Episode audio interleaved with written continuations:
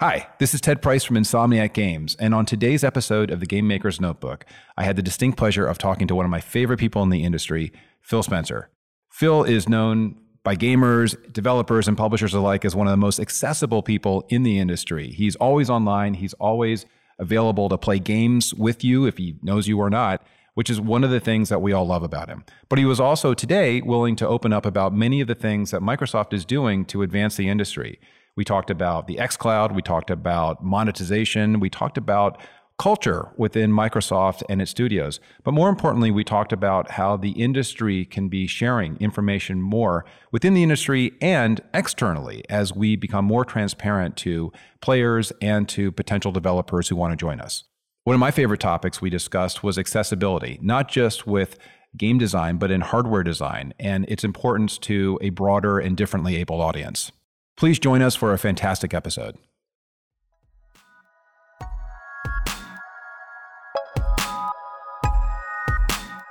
Welcome to the Game Maker's Notebook, a podcast featuring a series of in depth one on one conversations between game makers providing a thoughtful, intimate perspective on the business and craft of interactive entertainment. The Game Maker's Notebook is presented by the Academy of Interactive Arts and Sciences, a member driven organization dedicated to the recognition and advancement of interactive entertainment.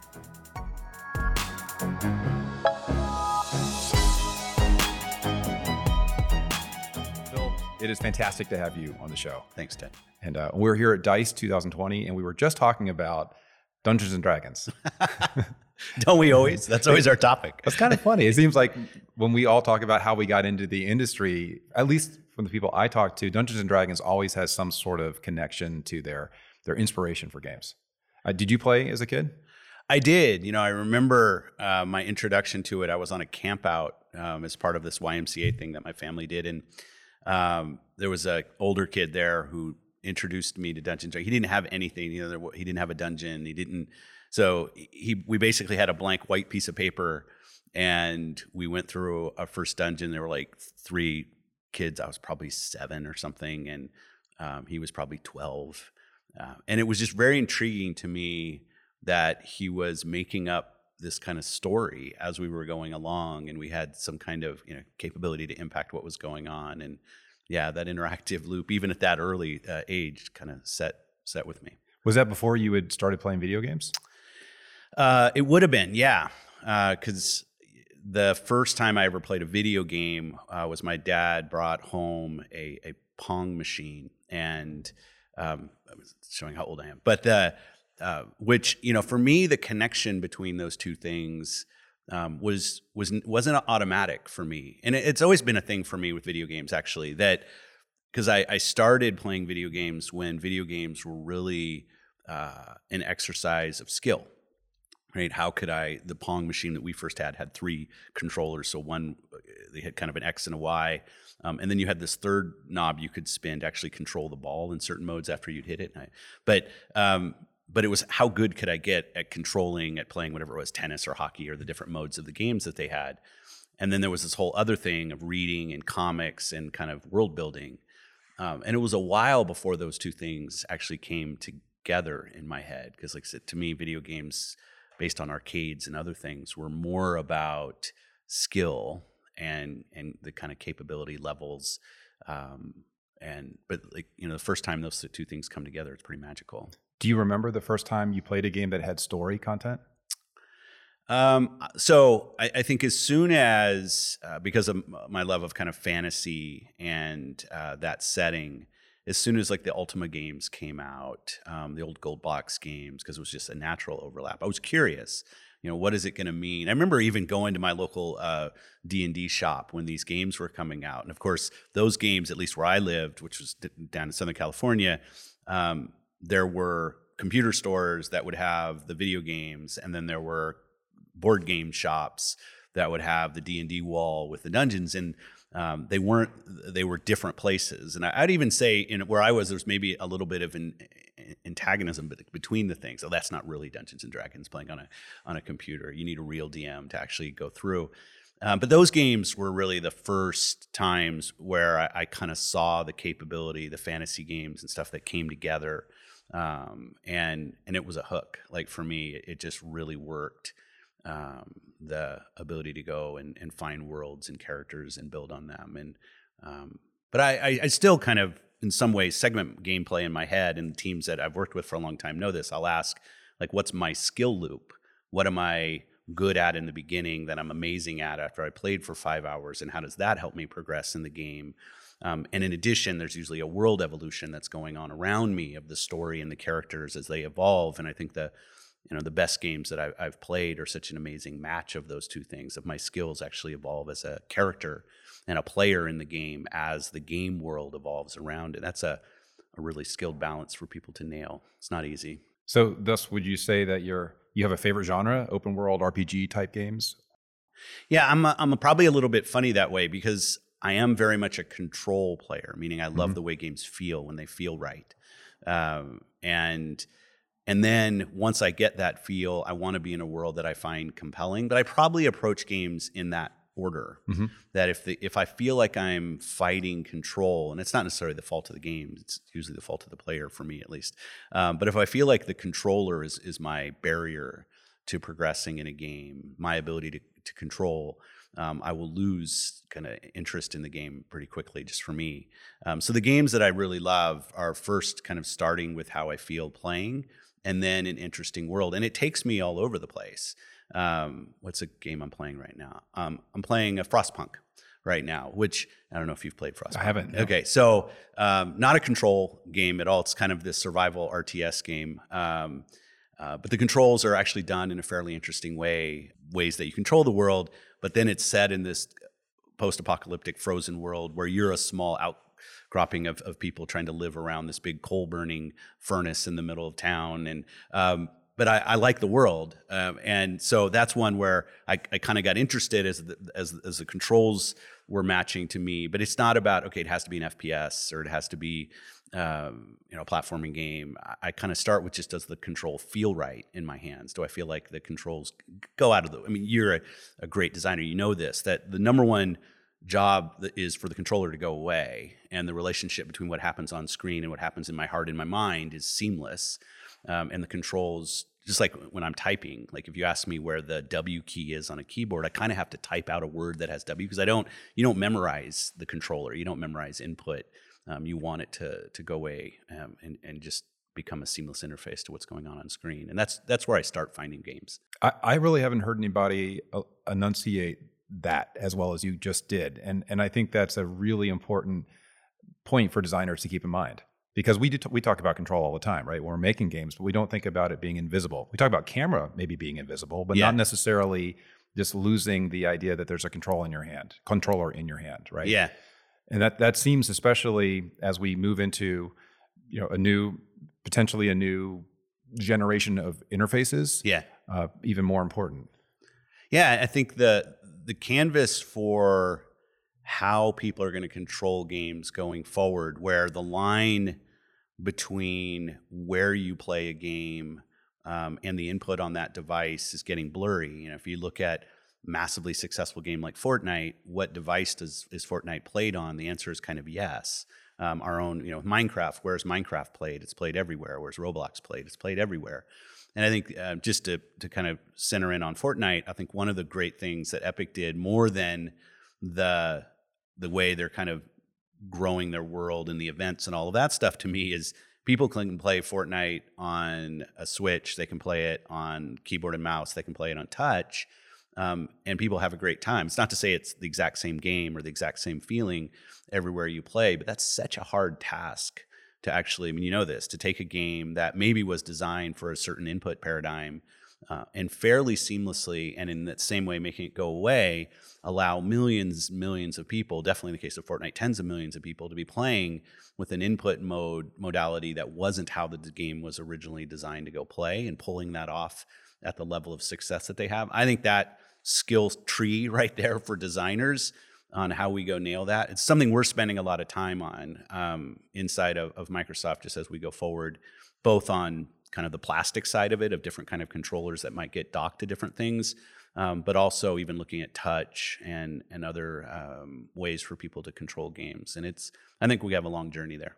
Well just on that topic you guys have been leading the way in terms of creating more accessible controllers right? You're you're the adapt the, the new controller that you guys put out a couple years ago, Yeah. right, was groundbreaking and is I think been setting a great example for the rest of the industry for how to broaden the appeal. I mean, I, how how did that come about? Thanks. Yeah, the Xbox Adaptive Controller um, was very much a grassroots thing that our our teams.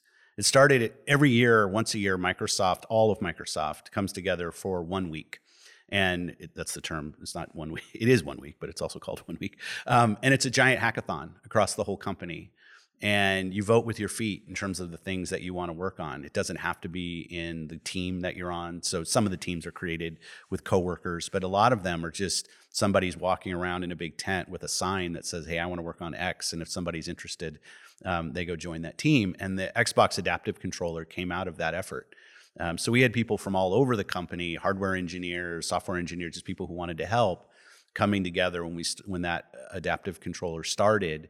Um, it was called something different back then. It had a code name, Zephyrus, and uh, and then they they won one week that design. So it kind of comes through, and there are a few winners um, that come through where the company then says, "Hey, let's go try to make something of this." Uh, some of the things are further out, so they'll take longer to incubate. And that was one. Then us as a gaming leadership team, as the Xbox leadership team, it obviously came to us. Some of the members of the team were game team members, but some weren't. Uh, and we were trying to think about, well, how do you greenlight something like that? We've never built something like that. And the first thing that we did, and it was really team led, was go and talk to a lot of the companies that are out there already in that space so that we could get feedback from people who were already building accessories and wounded warriors and a lot of these other groups out there who were living day to day. How do you allow more people to go play? Um, and what do we have to think about um, as we, we go put that out? And one of the things that was important was price point. Um, that the getting into that space with a lot of the bespoke stuff was created at the time was incredibly expensive. Um, so we said, okay, how can we get out sub hundred dollars with the thing? And um, and then we want early on we made the decision we want it to be completely open. We didn't want it to be an Xbox thing. Um, we didn't want it to be closed. And then one of the most heartwarming, and I even get emotional thinking about it.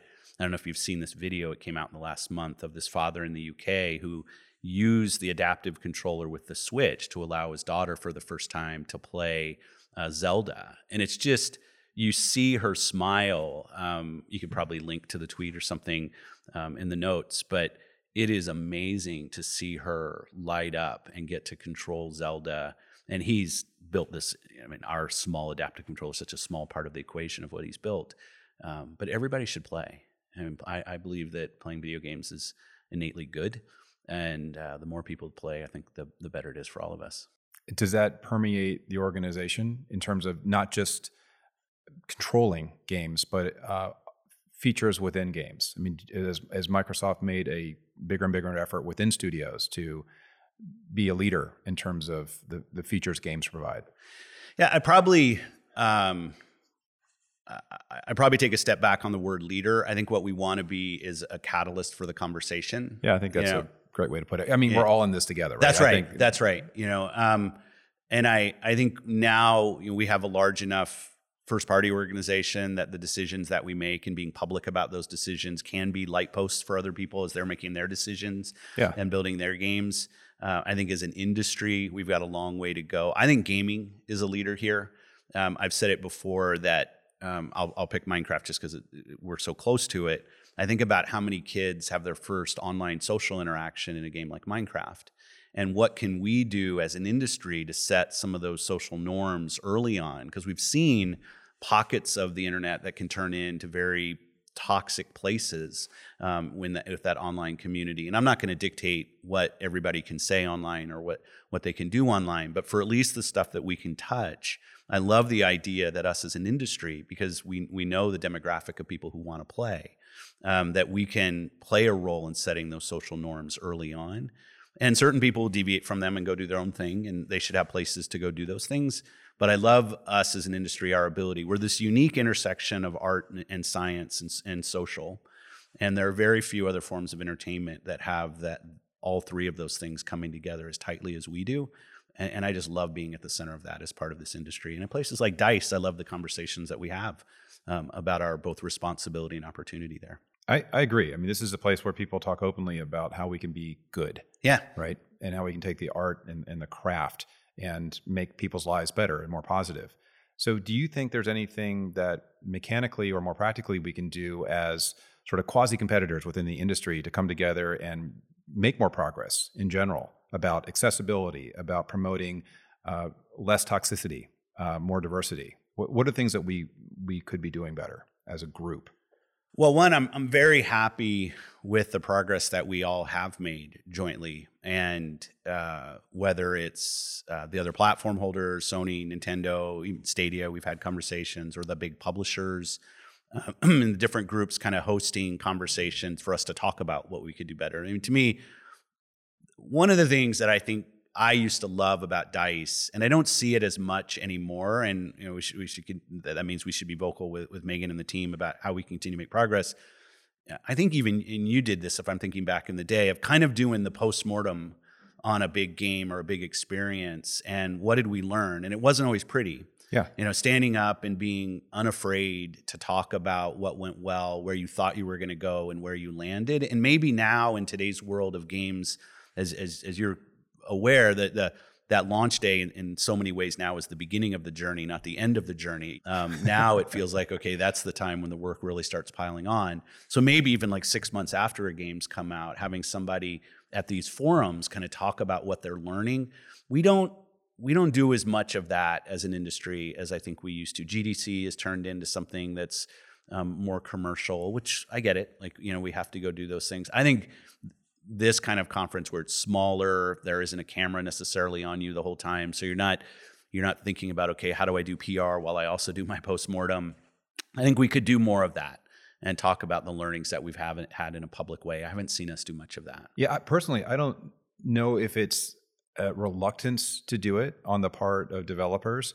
It's more that, to, to your point, we always are on the go, yeah. right? And it just takes a reminder that hey it's actually a great thing to be able to stand up and talk about what went well what didn't go well what we wish could have been better yeah. during development and i remember seeing todd howard give a fantastic talk here awesome. yeah. about that yeah and i just don't think that we have made it a point to ask but i don't believe any developer today would be reluctant to get up and talk about those things because we're doing it internally all the time that's right and there's no problem and i also feel like in the sharing culture that we have while there are there are certainly some barriers to what we can say in terms of confidentiality for future projects.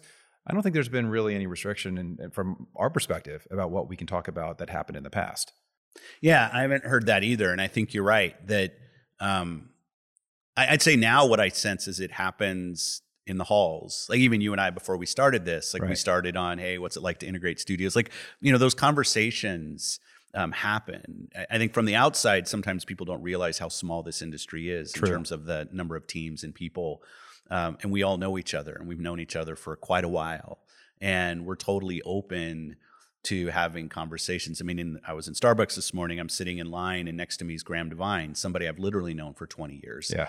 And we're having a conversation about stuff that he's working on now, and he's asking me about how the Xbox launch stuff's going, and it's those conversations happen. Um, I, I think you're right. It's it's there's no barrier to it. I think it's just let's and maybe shame on me. Like I can I can go do this, right? I can any of us can go and say, hey, this is something that we found valuable. But as I I look at it, that that's you know it was a good question on what do I think we could do more of. And I think this industry is growing fast enough. If you go to the financial side of it and you say, okay, this is a over a $100 billion business. It's growing double digits every year in terms of users and monetization. Um, it's a business that's that has a ton of room to grow as more and more people can find access to the great content that people um, in our industry are building. And I just love that us as, as an industry, we can continue to be leaders um, based on all the learning that we've had of how we how we started from that Pong days to today.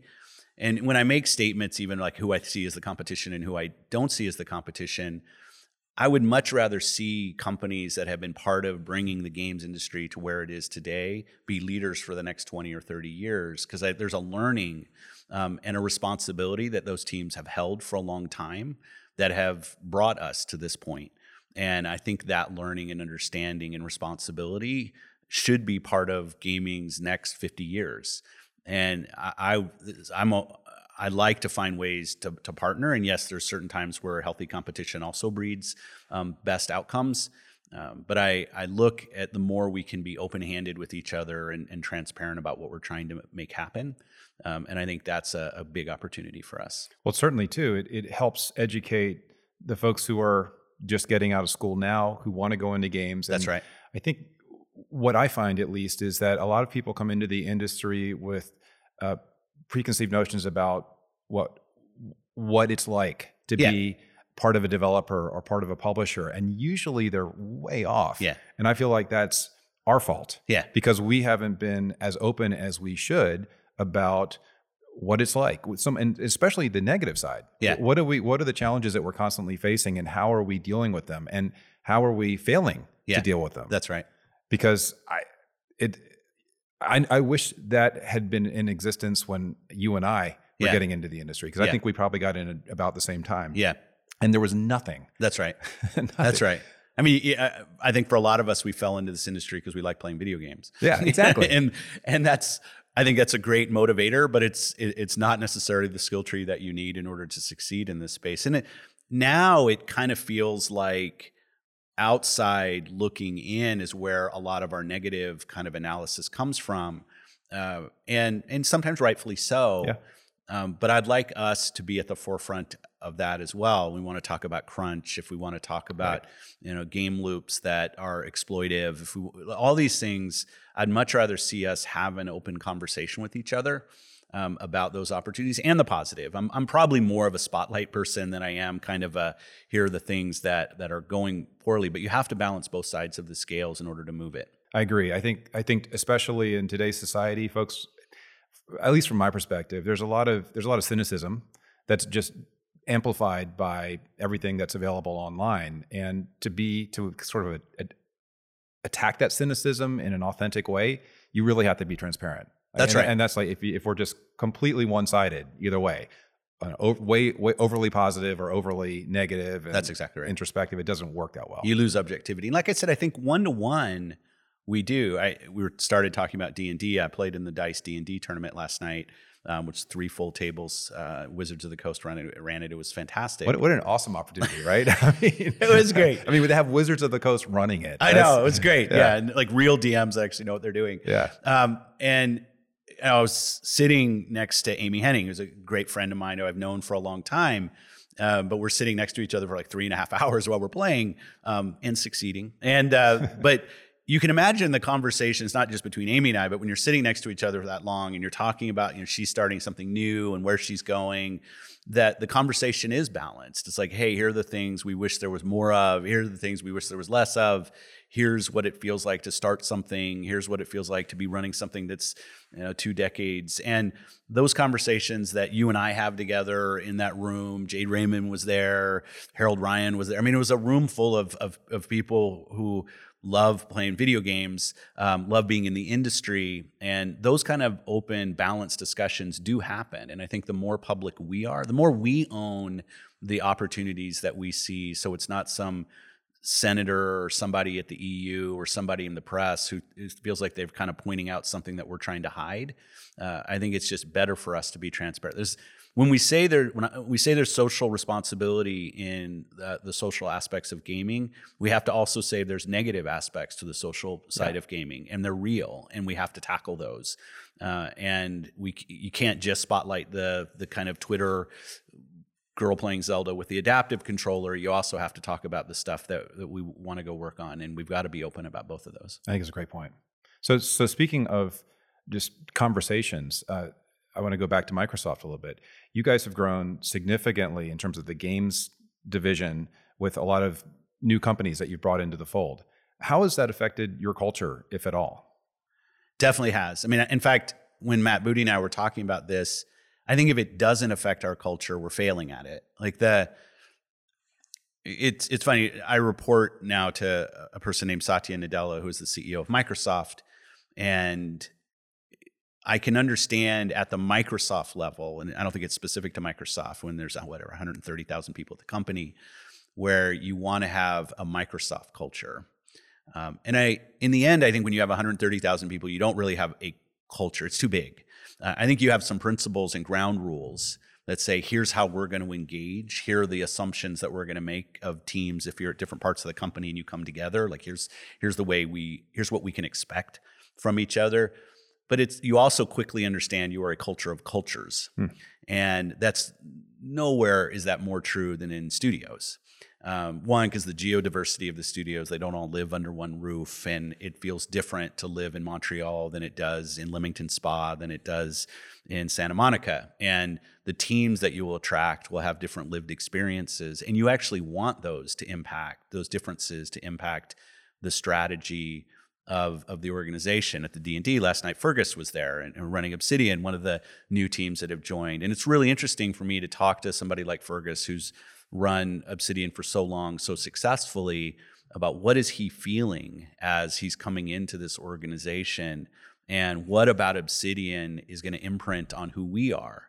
Um, and then, almost by necessity, the flow. Well, you're going through this right now. You, you're, you're an expert at this. That the flow will go in both directions. Yeah. But it's when Matt and I talk about it, is how do we foster a culture of cultures where we have kind of baseline expectations of each other um, and we understand how we're going to interact. But at the same time, I don't want everybody to feel like they work in the same studio or everybody um, is is part of the Xbox platform team or something. I want those cultures to maintain, and I think we're on that journey. I don't think we have it necessarily right. Um, uh, but we're always learning and listening. And it most important thing is those leaders and those teams that have come in feel like they have a voice and a, and a platform to stand on to let the organization know how how it's going and how they're feeling. So uh, maybe you can't answer this, but how does that work? Yeah, what I'll, I'll, try to do it quickly. You know, if I go through our history in studio acquisitions back when it was Microsoft Game Studios, you know, we have some real poor learning experiences. Things like you know Bungie, which I love. I love the acquisition of Bungie, Bungie, but we moved them all in from Chicago to to Redmond because all the studios kind of had, had to be in the same place except for a couple of them. If you even go back to like FASA, we we acquired FASA and we actually took the organization apart. We put all the developers in our studios developers org and all the producers, like literally um, kind of restructured that whole team. And if you look at our evolution, then then ensemble, then things like Lionhead and Rare, we kept them where they were, and even there was learning experiences through all of those. Um, so some of where we are now and how we do it is lived experiences through things that haven't gone as well for us in terms of integration. And uh, regretfully, that's a way humans learn. Um, and I say how we do it now. Um, Matt's very good about getting the teams together um, and having real open public conversations. The cool thing now um, and I'm I'd be interested in I'm sure at, at Sony it's similar.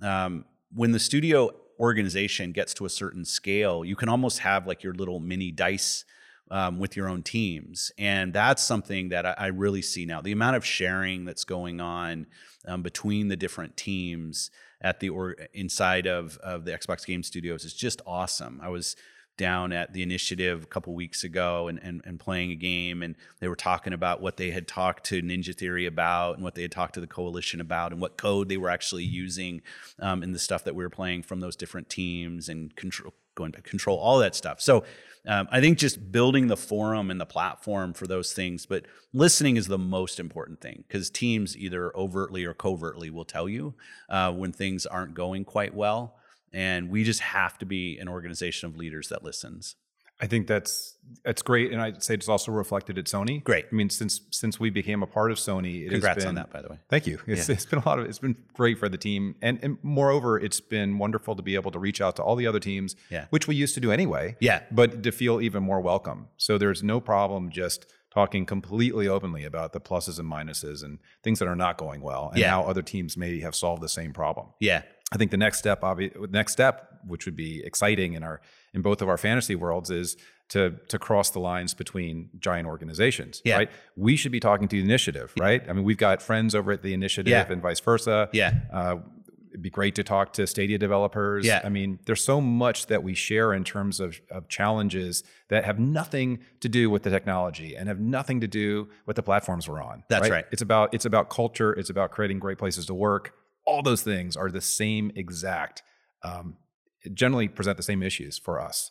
So if we're all about making the industry a better place, we should be able to have out, open conversations outside of things like Dice and GDC. Yeah, and you know, probably make you a little uncomfortable. One of the cool things about this podcast that I've seen you do is I, I've been listening to it is you get real people, you get people with real experience, um, and you know, people who I'm in awe of, and I think about their creative capability. I can you know, barely write my name, and I see people that can go and um, create real, real worlds, and, and and they're very open.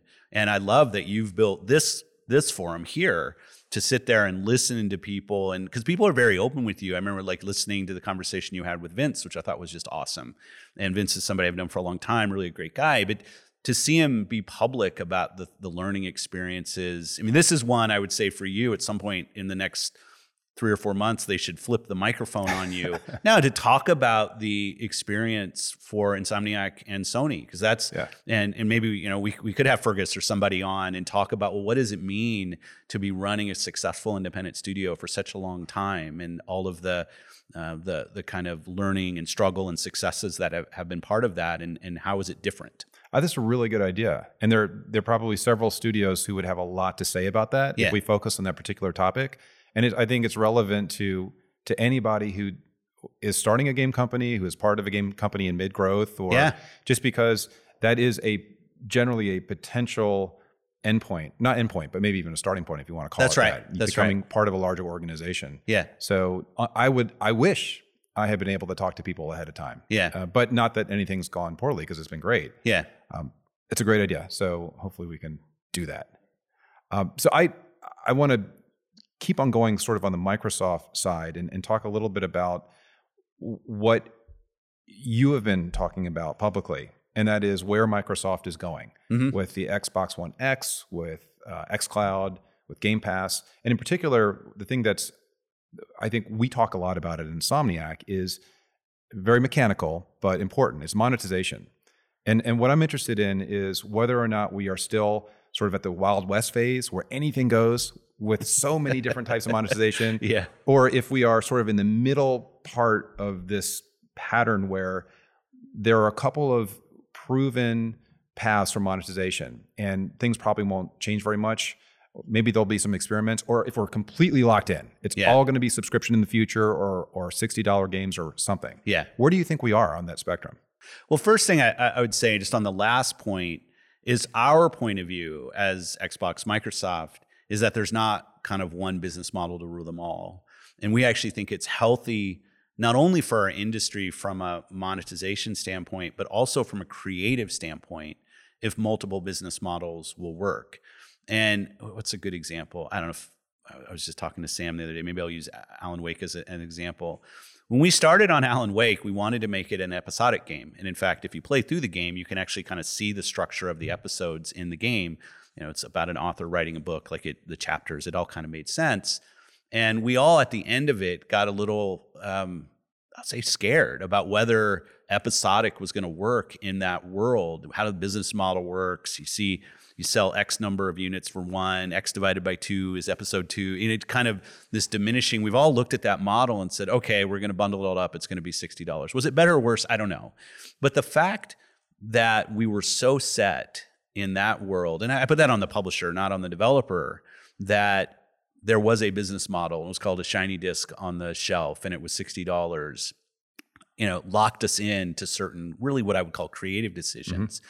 So I think for us as an industry, we should embrace monetization uh, dexterity for us um, because I think it leads to the best creativity. I don't think we've reached the end of how we see people.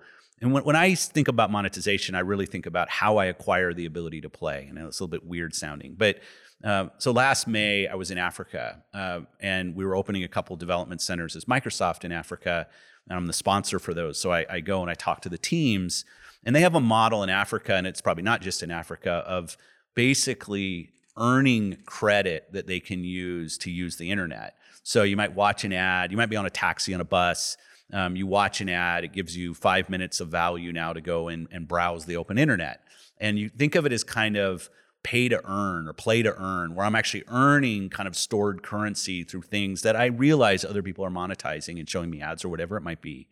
Um, and I, I said, could that be a model that works in games? Well, absolutely. I think it could. Yeah. Right. And um, I don't know if it's going to completely mirror the business models that we have today. It'll probably it's not necessarily free to play. It's not necessarily ad funded. It's somewhere. It's something different. Yeah. But I think as we reach new pockets of the planet with new players, with their own kind of lifestyles and monetization and and and, and kind of the the amount of cash flow they want to apply to gaming, we as an industry should be flexible in thinking about people play. You look at PC cafes around the world, so successful in so many places where you go in and you play you pay by the hour on, on how often I should play. We should open up those opportunities for our content. More people to play, I think, is a good thing. Um, we have to be careful because, like, I think if, if you view the gaming world as a fixed pie, if you say there are 200 million people that will buy a gaming console in any generation, which is about the number, and in order to grow the business, we need to get more per user. And that's the only path to growth for the business where it's a fixed number of players and it's just how much you monetize each hour or each minute somebody is playing. I think that's dangerous for us as an industry. So i think we need to find new players and new ways of mon- new forms of monetization to open up those new player bases and the, kind of new ways to build games new creativity. Um, and that's a great path to growth um, and I, I, worry sometimes that a, a fixed mindset and like fighting the cannibalization. The number of times I'm sitting with a publisher and they're like, well, I don't want to take I don't want to take any risk with today's business model, but I want to try the next a new business model. It, it's such an innovator's innovator's dilemma, right? It is the classic. Somebody else is going to exercise that new business model if you don't. So let's go try some stuff to, together and go learn together. But no, I think we got a long way to go as we as we find more and more players. So, uh, how do you break through that mentality? So you you mentioned that you will talk to people who have sort of this fixed idea or fixed mental image of what is possible and what isn't possible. And I think monetization and what you saw in Africa is an excellent example of just an orthogonal way of thinking yeah. about things. When you talk to people who are making the calls in studios at other publishers, what do you say? What's your technique to help them to say yes and versus no, but yeah, I don't know if I'm good at it. Like that's one where, and and I don't want to make it seem like I'm somehow the enlightened one, and and I, have seen all the future. Like I, there are a lot of fixed, what we would call at Microsoft fixed mindset views that I have on things. So I, I'm I'm on this journey like all of us. One of the reasons that we've invested more heavily in our first party is because we know that content is the thing that that drives engagement. It's what people play. They play games. They don't play pieces of plastic plugged into their televisions. They don't play bits flying over the internet. They play the game. They yeah. play what they feel and what they see. Um, so one of the things we can do with a larger first party organization is take the risk on our own. Mm. We can do things like shipping our games day and date on both PC and console at the same time. Um, we can give you an entitlement across both of those things, and as opposed to having you buy the game on PC and buy the game on console. Um, we can push on things like cross save and cross progression, and um, and those things have been great. Like I've seen the industry move forward, sometimes faster than us, sometimes with us as part of it. Um, and so one of the things for us is to go do what we are uh, espousing. Like we are trying to get people to to try new things. Well, let's go do that with our own content. The subscription. We're going to put our games in day and date in the subscription. So in particular, I wonder about that. So having your first party AAA games as part of Game Pass, yeah, right? How does that work? Can that work financially? And I, I ask this because we've certainly talked about it, and I'm sure. sure a lot of other developers have too. Because it's fantastic to have your game exposed to so many people immediately who yeah. can just to because through a subscription can play your game. Yeah. But does that make how does that make financial sense? Yeah, I mean not not to be weird about it, you and I have had this exact same conversation in yeah. the past. Yeah. Um, and you know, it's uh does it make financial sense? Um, it does, but like I don't know, like that's just me. It's like some dude saying, "Yeah, it does." If it if you play it out and you say we can get more people playing more games and more hours, um, I think that's a great thing for our industry. And what I see today in the Game Pass subscription, and uh, these are all kind of PR things that people have heard from me before, but people play significantly more games than they've ever played before. The thing that probably makes me the happiest is they play more genres mm. than they would ever play. They might come in because um, Sunset Overdrive PC is in PC Game Pass or something like you know, and um, I mean even doing Sunset Overdrive on PC was something we didn't do originally together, Right. and we were able to do later. It was great to be able to bring that game to more players, and it's kind of in that same vein. If we can bring a game that people might have interested interest in, but to more players and lower the friction, um, is that a good thing? I think it is. Game Pass as a business works today um, and will definitely work as it continues to grow. And the most important thing to me is, and I got actually mail this morning from a couple, uh, a dev that had just put two games into Game Pass on how much more exposure and for them monetization because they have a business model inside of the game that's working. But for our games, you know, we're we're going to take, um, we're going to be bold with the decisions that we make with our content and where we think the the flow can go. And I love the fact that people in Game Pass play more games than they ever would. That the the kind of incremental cost of clicking on the next game and trying it is zero Yeah. for people. And then when they find a new genre, a new developer that they love, they tend to go and invest in that genre and that developer. Even if the games aren't in Game Pass, they'll go buy those games um, and go invest more time and money in that. The thing that we're actually cannibalizing now, funny enough, as we look at the math, we say if people are playing more games and they're playing for more hours, what's going down? It's actually TV time. so as we're doing the analysis right now, the thing that Game Pass is actually eating into more than anything on our platform um, is the TV time that people because they're they're more willing to go and try the new thing, a Plague's Tale or something that they maybe they wouldn't have gone and played, um, but some really great stories, um, and I love that. That's really nice to hear, actually. Our industry is winning. Like that. yeah, you know, I don't have any hate on TV. I don't watch a lot of TV, but uh, I do think that that gaming, like I said, because of its interactive nature and social nature, has some unique capabilities, and um, that's what we're seeing today. But it is, I mean, like I say, you and I have had this real time conversation around us working together, and there there is, it's not without tension, it's not without risk um, to go try these things, and we'll definitely try things that don't work. Um, I have, you know, my long list of those things, um, and but if I'm always learning. Yeah. And we're always trying to go forward together as an industry. I think that's a good thing. Well, speaking of big risks and big bets, xCloud. Yeah. Right. And uh, you've talked a lot about that, which is fantastic. And I think that all of us in the industry have have learned that Microsoft is very, very serious about a cloud-based future for games. So, do you think, and this is sort of a clickbait type statement, that we are moving from console wars to cloud wars?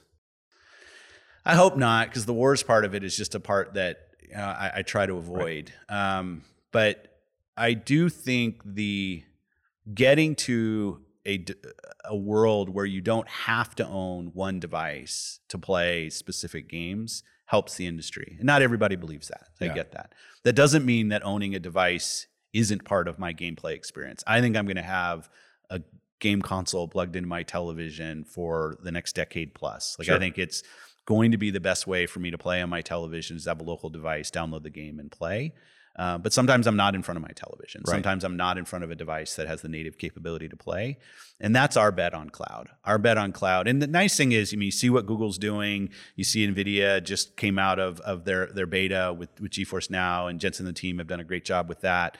Um, there are a lot of companies out there that are learning PSN now. Like there's, uh, we're all kind of learning on, on what it means to, I call it kind of liberate content from one specific device. Um, and there's a, a ton of a ton of learning, both on on business model creativity input um, that that we'll need to go through. For us, we really do mean it when we say when everybody plays, we all win. Like, Yeah. we mean that.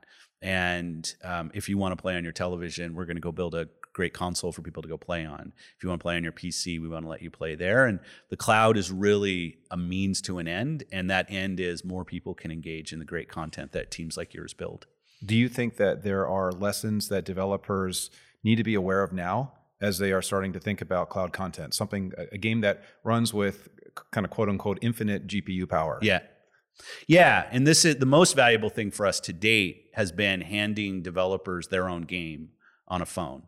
And just, and this is what we started on early. The reason we put servers in Japan, we put servers in Korea, we put servers in, in England, servers here is so we could go into a developer and just hand them their own game. And it was you know amazing how quickly developers, uh, creators will instantly pick up on the big things and the little things. That you know some of the little things like font size and um, and even like screen brightness and like some these are just such tactical kind of in the weeds blocking and tackling things on what does it mean when you're when you were designing for what you assumed was kind of a a, a, large DPI screen and where fonts were going to show up well, and then you shrink everything down. What does that mean? But then once you kind of get through the pragmatics of okay, how do I make this playable um, on that on that screen? Then you get to the promise that you start talking about of well, wait a minute. Now, if my game isn't just dependent upon this one piece of hardware that somebody maybe bought five years ago that's in the home, but actually something that a large cloud provider is updating on the back end and is scalable, then what can I do with our games? And you know, there's companies like CCP that have been out there for a while that have been doing some cool work in this space. We've tried a couple things, and I think as an industry, we've got um, that is like that. That's a very cool future. Yeah. Um, up and down of how do we scale the cloud compute capability to the creative experience that somebody wants to deliver. Well, going back to the financial question, though, this is sort of a wonky question. When you have the opportunity to create a game that uses a crazy number, a crazy amount of compute and GPU resources, that can a lot of developers that I talk to start going, wait a second, how can that make financial sense? Yeah. And do you think that there's a, a, a coming divide between, say, players who are willing to pay you know, a premium for that? I mean, Stadia is a good example, yeah. right? They have their their different levels. Yeah. Uh, is that? Do you think that's one potential cloud future? Uh, to be honest with you, we're less focused today on, you know, 8K 120 hertz from the cloud. Like I think we'll, or even you know, scalable uh, physics architecture, scalable right. AI in the cloud. We're more focused on how we take the thousands of games that already run and deliver those to more people while keeping sightlines and maybe that makes us more backward looking so because you're right like whether the the silicon sitting underneath your television or sitting in the cloud, it costs money. Yeah. Uh, and if you use three or four consoles to deliver experience to someone, you're either renting it on some kind of cloud-based model or you bought all four of them and stuck them under your TV and daisy chained them together some way. So the, the economic question will have to get answered. Uh, you're absolutely right. And it's why for us right now, it has really been a focus on the content that people are building today mm-hmm. and how we deliver while we keep a, kind of a point of view on where things are going. But it it is there's a lot of structural things to work through, like you said, in terms of cost,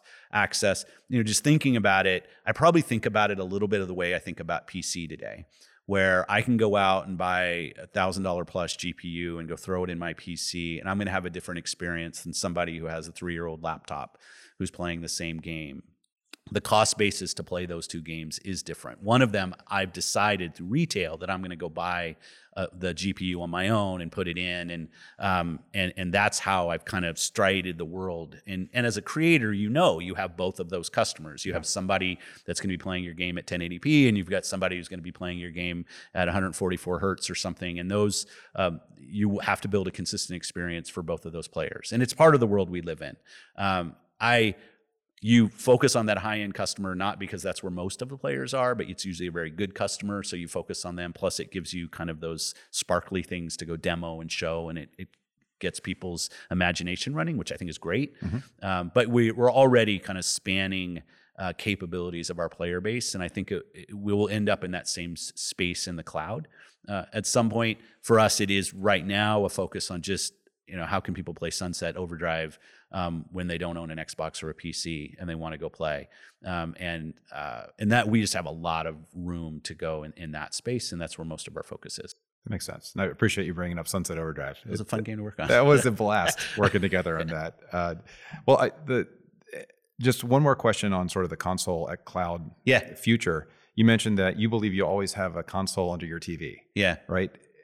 As what do you think the future is for consoles? When you look down the road say 10 years from now yeah. which might be a generation and a half away from from where we are today what will your console look like? What is it going to be? What do you want it to be? Yeah that's great. I think we're going to end up with more differences underneath um, our tvs than we did before. I mean i do think there's probably a, a plethora of, of, streaming only consoles that mm. don't have um, don't have a disk drive don't have a local even storage device um, and everything's coming through and it's how do i get that signal to the television maybe some of those are built in um, i think you'll see more high-end stuff as well because you know the i just look around me and i try to pattern match on things and if i think about video and if i think about music um, the streaming services that are out there have liberated those the those those media types to all the devices around me. I now have way more devices than I've ever had to watch TV.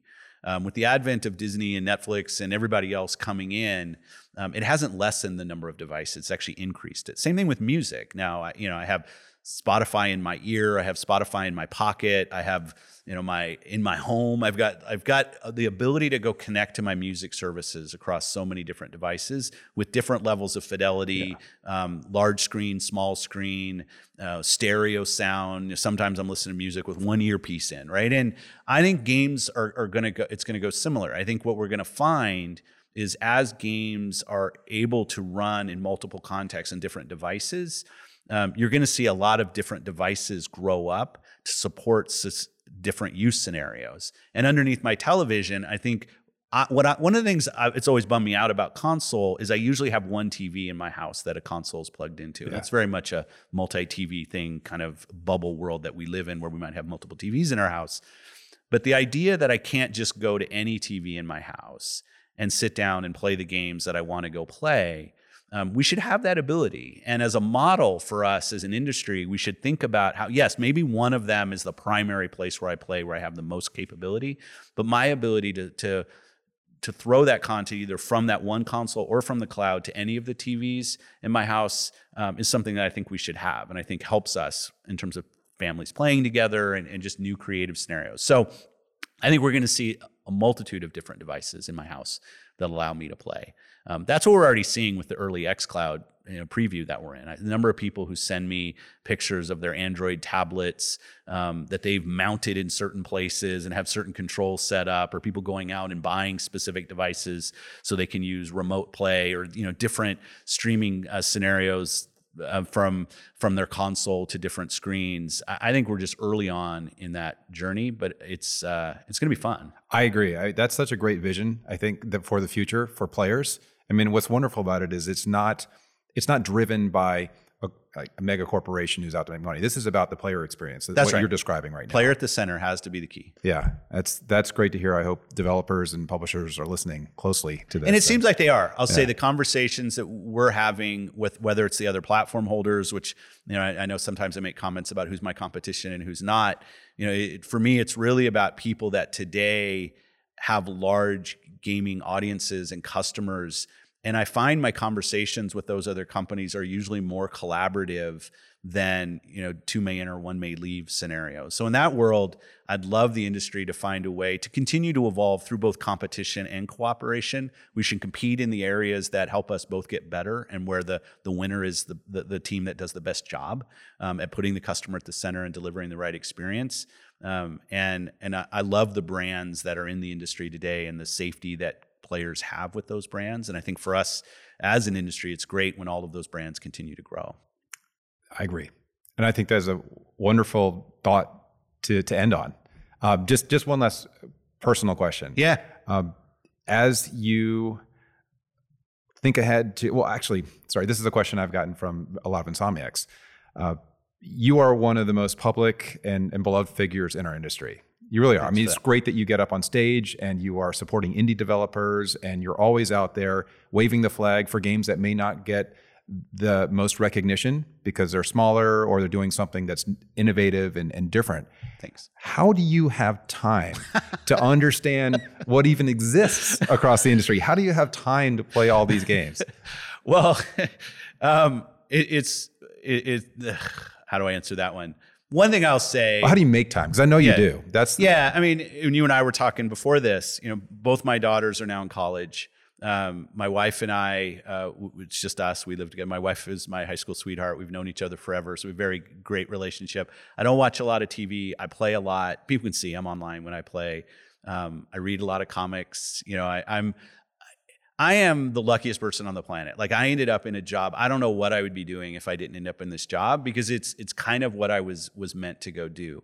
I love being in a studio. I love coming and visiting teams, seeing their creative passion, playing the game with them. Um, I, I, mentioned I was I was in Japan three weeks ago now, and I was with the PSO2 team.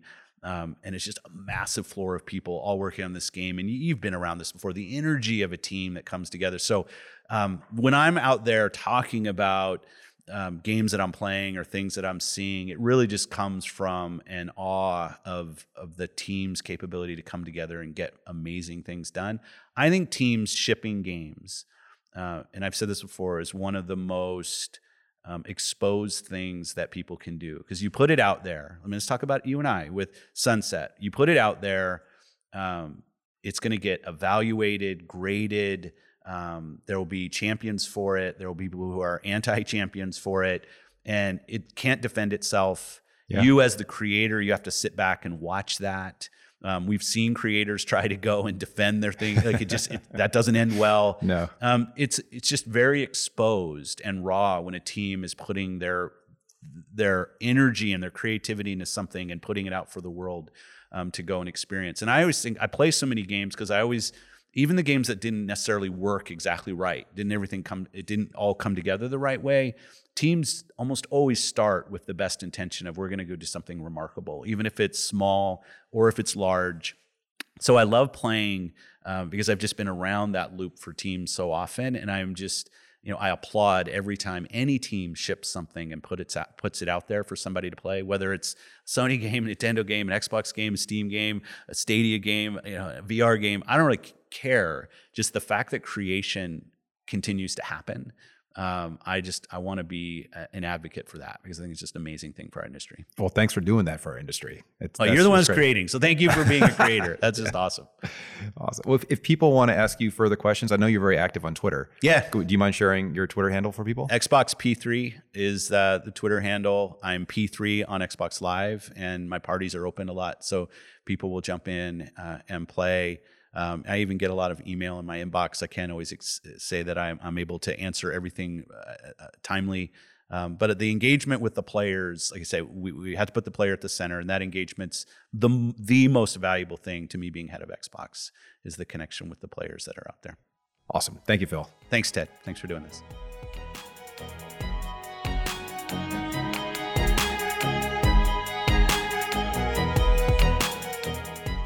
Thank you for joining us for the Game Maker's Notebook. For more information on the Academy of Interactive Arts and Sciences, our podcasts, and our other initiatives, please visit www.interactive.org.